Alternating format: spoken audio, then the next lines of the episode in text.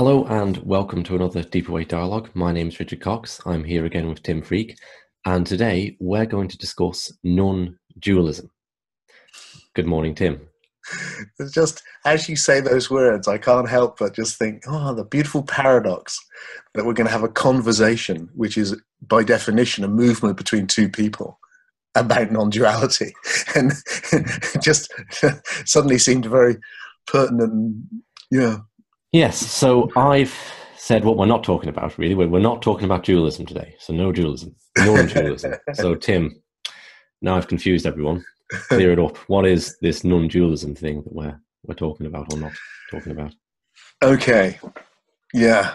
Um, the phrase non duality is a translation of the um, Sanskrit Advaita, not two. Advaita Vedanta is a form of, of, of Indian philosophy. Goes back a long way, has a proud heritage. Um, it's become very, very popular in a new form in the West really recently. I mean, it's always been around, but it's it's really taken off over the last ten, maybe twenty years. The essential idea of not two is that everything in, in our experience is of subject and object, this, not that, in and out, up and down, everything's these polarities. And the idea, the essential idea in non duality is that there is a oneness which unites all of that. So there's something before the two-ness, and that's a oneness, and that, that we awaken to that. But because one implies two, uh, they prefer to say not two. And in that way, the Advaitic tradition is a Eastern version of what in the West was called the via negativa, the negative way, which was about denying everything until there was nothing left. Not this, not that. In the Indian tradition, is this neti neti, not this, not this, not this, not this. So it's not until it's not two, and it's not even one. It's beyond all thought, and there's this awakening to something. That's so you've said it comes from India and Advaita. Um, and you've also you've studied the the world's mystical traditions, the perennial philosophy, um, and you're you're saying it, it's found in other places. So, are all these traditions, whether it's Sufism or Christian mysticism, are they all non-dual? And if so, is there something specific about the Indian mysticism which takes on a particular flavor of non-duality they all have a different flavor but they're all something similar that's the essence of this idea of a perennial philosophy so you know we're going to probably talk about this more later, I'm sure, but I'm a paralogical philosopher, which is more akin to, say, the Taoist tradition, I would say, in its essence, which is it's two and not two at the same time. That's the mystery. So it's Tao and it's yin and yang at the same time. So for me, I look at all these traditions and I can see in one way, oh, look, all these the mystical heart, the deep mystical heart in all in all traditions is saying the same thing. And the reason they're saying the same thing is that it's people who are having similar experiences of awakening and then expressing it in their different ways. But also they're all different. They're not there's not a there's not a monological it's all the same. So the Indian tradition and not just the Indian tradition is made up of individual people. Mm-hmm. So Nisargadatta is different to Ramana Maharshi. Um, modern new non-dual teachers are in the West are different to either of those. And going back, if you go Sankara and other people before that, so and that's very different to say Rumi, who is also pointing mm. towards non-duality, but is a very embodied and passionate and love-based and a poet. Yes, I, I mean Rumi was who was in my mind actually in the Sufis because they do seem, in philosophical principle, very similar to the Indian non-dualists, but in flavour very different. There's all this passion in Sufi poetry which you don't get coming through. I think that if there is a if there's a difference that's worth other than just flavor, like you said, there's a significant difference. It's between the what I would say the monological non-dual tradition, which is eh, there the reality of the reality is simply non-dual. It's all just oneness, and that's it. And then there's another view which is more nuanced, which I call paralogical, which is going, it is both all one and many at the same time. So it's both, uh, that's, it's in the in the Buddhist tradition. It's the nirvana is the emptiness, the non-dual. Samsara is the manyness. It's the uh, all the flavors and experiences of individuality, and they're both the same. So emptiness is form, form is emptiness is at the heart of Mahayana Buddhism. Theravadan Buddhism tends to take a more extreme, just no, it's just non-dual. The, the self doesn't exist. It's just this. That difference is important. So when you get someone like Rumi, he is able to move as I as I want to between. Oh, look, there is all. It's all this one thing. It's all non-dual, and I am here as Tim in relationship to it, and that relationship is one of love with my beloved, for instance. So that's and so it's relational and non-relational at the same time, and you can move between those those poles. Okay, so that's a that's a fairly big split then in perennial yes. philosophy going through the ages. Yes, I think so. I think it's a it's a it's a you know this is where the this is where I've ended up being quite critical of things that previously I wrote about in a non-critical way yeah. because I've started to understand and go into all of those Okay. And and also, you know, with, with non-duality, I don't know it's appropriate to talk about this now, but I mean, it's not what it's coming from experience. Really, that's the root, and the experience which people associate with non-duality is not just one thing. There's there's different things. So, one experience that people often, I think, talk about when they've said they've had a non-dual awakening can be the experience of which which you could describe as passive witnessing. So if I go into that experience now, there's a place where I am the experiencer witnessing this flow of life.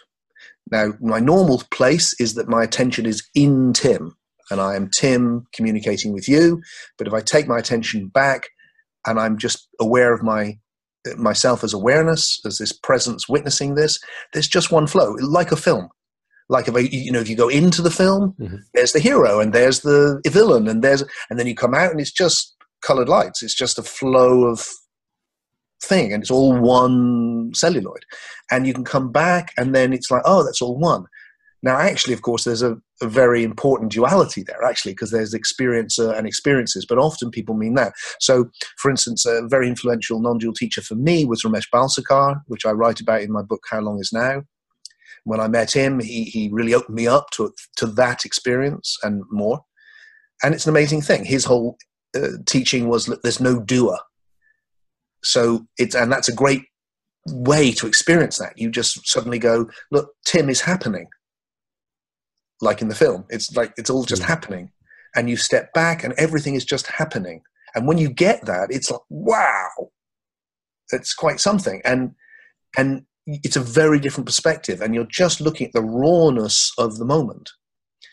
And then there's another experience which people often talk about and i think uh, when they when they enter non-duality which is taking the attention back away from the experience altogether into the experiencer into the i and finding that if you do that that it has no form it is and and in and in it's the nirvana the emptiness.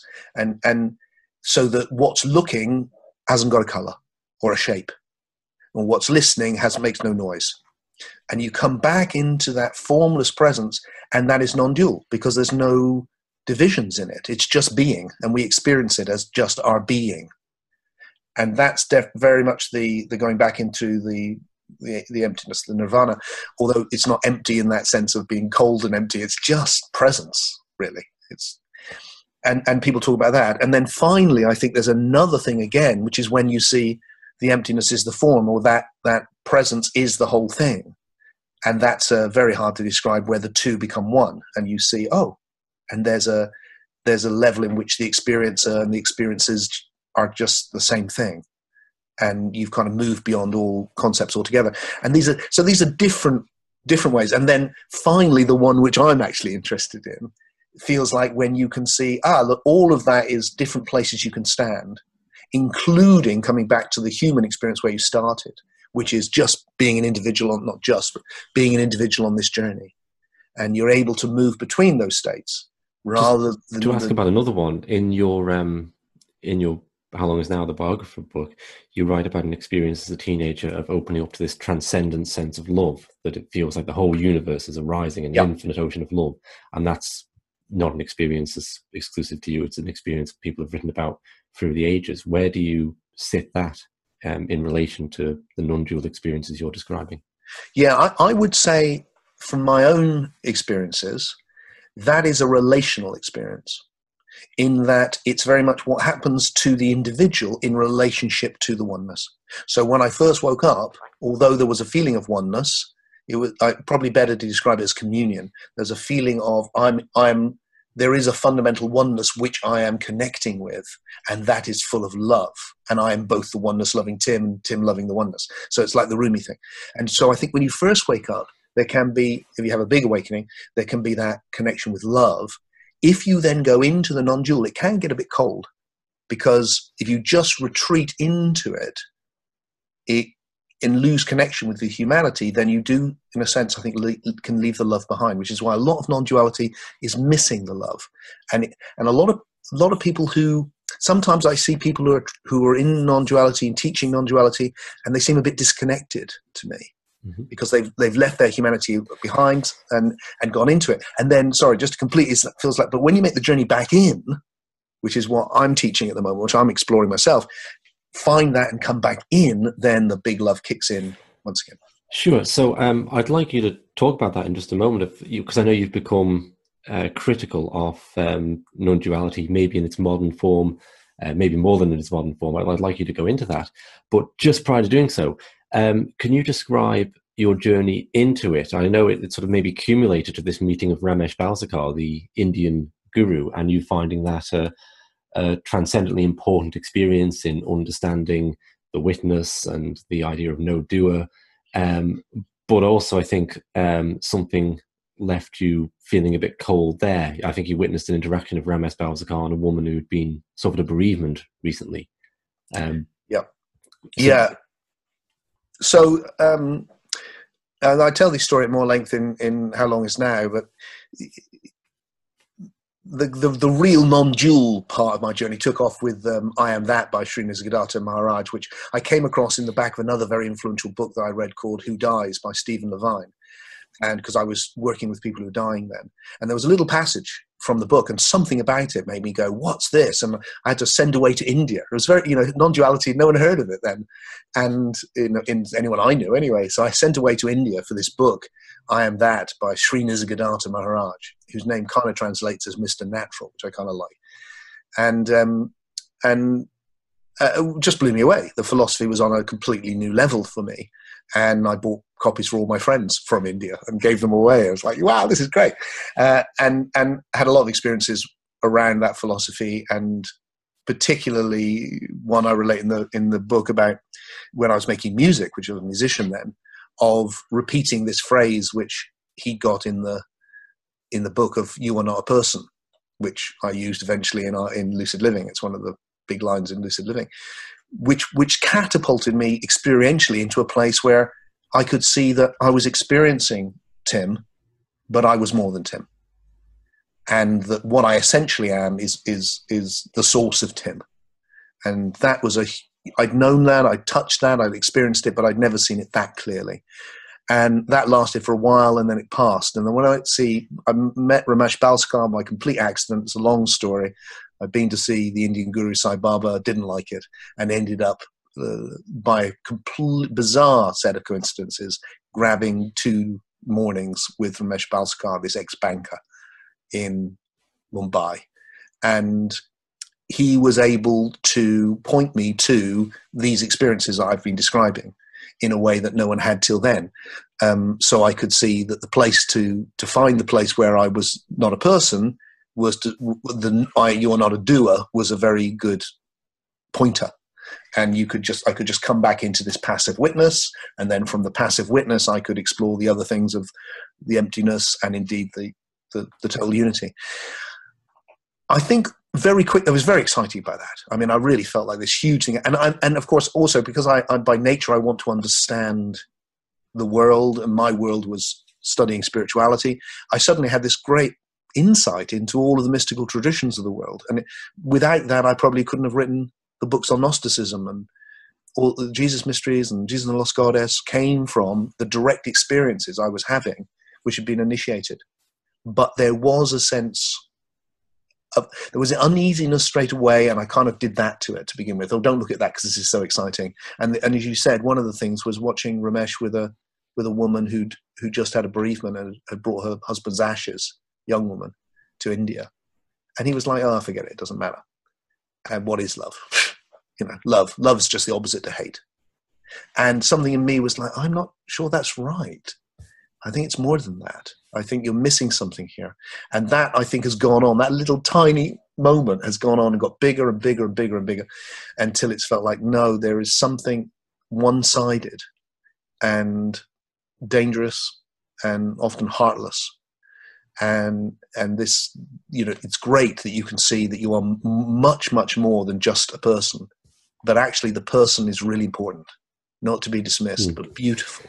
And, and, this is where you depart from um, a lot of the, the modern non-dualism, um, yes. at least. And something I always find um, amusing whenever you, I, I, think these the kind of conferences you attend, they, they find it um, good sport probably to sit you down next to a, someone who represents that very typical non-dual position and watch the dialogue emerge and um, I think it's always it's always interesting to me to read the comments on the YouTube video. And I don't doubt that this video will be any exception to it. There's always comments who say the, the person you're talking to, whether it's Gary Weber or Lisa Candle, Lisa's really got it in a way that you know Tim hasn't. She's seen that there's uh, no doer there, and Tim he's caught up in his ego. And the next comment will read, "No, no, this person Tim's discussing with they they they're in this very naive place and understanding that they're just wrapped up in the initial stages of it and tim's seen through that and returned to his personhood and um, it seems like an, an unending unanswerable um, I don't know, debate or uh, disagreement or disagreement of perception. Yeah, we all see where we are. There's no ways about that. I mean, you know, obviously for me, it feels like, look, I've fallen in love with our humanity. Look, it drives me mad too. It drives me mad being Tim. And and and some days I can look at the at human beings and like you know it's like living with seven billion delusional monkeys on a planet, and and we're so oh so mediocre and so you know everything. But despite all of that, you know I I, I love us and I love life, and it, there is there is a, a very a negative. You can go right back to the in the ancient West as well. He was doing the Gnostics. It was very clear there was a negative gnosis and there was a positive gnosis. And I think that goes through the via negativa, the via positiva. And the negative gnosis is going, ah, oh, this is, a, get away from the separateness and you get to the oneness and it'll be right. And you hear people all the time, you know, it's like as if you could just dissolve back in, the whole thing's just been a dream of no significance whatsoever. We'll get back home and just go, oh God, what was that mad trip we were on? Um, and that's very, very popular. And often people don't even know they're thinking that because they picked it up as if that's just the way it is. And it's inherent in the very concepts we're using. And I don't feel that. I feel that what we're in here is an evolutionary journey of huge import and significance uh, and full of meaning. And that we wake up to the oneness through the individuality. And that the whole point of the evolution of form has been to develop these distinct conscious individuals, which is what we are. And that we need to become more distinct and more individual and more conscious, and through that to wake up to this non dual oneness, which is from which everything is arising and to which everything is going. And, and so that so that our humanity is is is not you know I want to come to its defense all the time and I want to come to its defense in a very heartfelt way I feel the struggles of the world matter. It matters to me that the Rohingya are suffering in Myanmar right now. It matters to me that my daughter has a an ecologically sustainable world to grow up into. It's not like, nah, it's just form. You know, it doesn't feel like that to me. And and it, I, I'm a, I, and we're missing something really important. And so if our spirituality helps us escape that by offering, I think it's kind of a la la land. And you know, if people need to go there or they want to go, you know, I'm not criticizing anyone for that. It's everyone has that free will. But for me, I want to say the opposite. I want to be a, a passionate advocate for humanity. Do you see people uh, through your work who go into that aspect of non-dualism and then emerge out of it. And all the time. Yeah. And I, I, I you know, at first I was seen as a non-dual teacher because I was speaking about oneness. My aspiration was to wake people up to oneness. Now my aspiration is to wake people up to oneness and help them engage with separateness. And uh, and I get more and more people who are quite damaged. The, the phrase that came to me once when doing one of the non-dual conferences was non-duality this neo non-duality, this extreme non-duality, it is the cure for being stuck in separateness, which and that causes suffering. So it is the cure for the suffering of separateness, but the side effects of the cure hmm. are awful, and where it leaves people is high and dry without a life. You know why? Sh- and one of the little stories which touched me deeply was at Science and Non-Duality in America, where I'm just about to go again, and doing a pre-conference workshop there, and a young guy in his twenties coming up to me and saying, you know, thank you so much for what you've shown me because I now feel like I can have children. And that captured it for me because you know, he had reached the point he was intelligent he thought it through and he'd gone well why would you ha- why would you do it why would you have kids? Why would you why would you bring people into this pernicious illusion that we need to wake up from? Um, and that was the message he got. Now it doesn't you know it's a bit like it's a bit like the other the other side of non-duality is a bit like the, the, the, scientific objectivism which on the surface of it sounds great. Look the wonders of the universe. Oh and by the way it's all here accidentally. You're going to die and nothing means anything. So unless you look deeply you don't find that but it's there and it will affect you. Same with non-duality. You, a lot of people who are talking in non-duality make it sound fantastic which it is. Um, but when you go into its implications you suddenly find this very negative undercurrent which is holding it up. So I get a lot of damaged people who've found this, and I was just on the phone just the, just a few days ago on, on the Skype with, with somebody in America who was going, "Yeah, I was really struggling because it felt like I I didn't want to lose my personhood because I'm a dad. I like being a dad, and I wanted, but I wanted this awakening, and, and I felt like I was stuck between these two. Whereas it feels to me like you're not stuck between these two. They're both true. They're both here right now. And in fact, the more you discover this wonderful non dual ground of being, the more empowered you can be as an individual, not less, more. And then you can bring the love. When you combine the two, that's the love. And when the love pours through, that's when we can really transform our human journey, not just for ourselves, but for, for each other. Okay, thank you uh, very much for that, Tim. Um, I'm sure people have opinions on this. Okay, because non-duality I'm sure they will. evokes a lot of opinions. So I'd be very happy to hear them in comment sections and Facebook, whatever. And um, we can. Can record. I say? Can I just say Yeah. one thing that's just come up from that? You know, because I, I thinking back, what, there's a key element for me, and this is not just to do with non-duality, but it's deep inside me, and it's deep inside what I explore, and therefore what I share with others. And that's the old-fashioned word for it is service. I mean, it's love, but it is service. It's the it's the desire to be of service to life, to others. And there is something about any form of spirituality, and, and you see it a lot, especially in the East, where it's about you. Just. It is about you, and it should be. That's paralogical, it's both. But it's not just. It's also about giving. And that's the nature of love, isn't it? Love feels great, but it's also about giving it.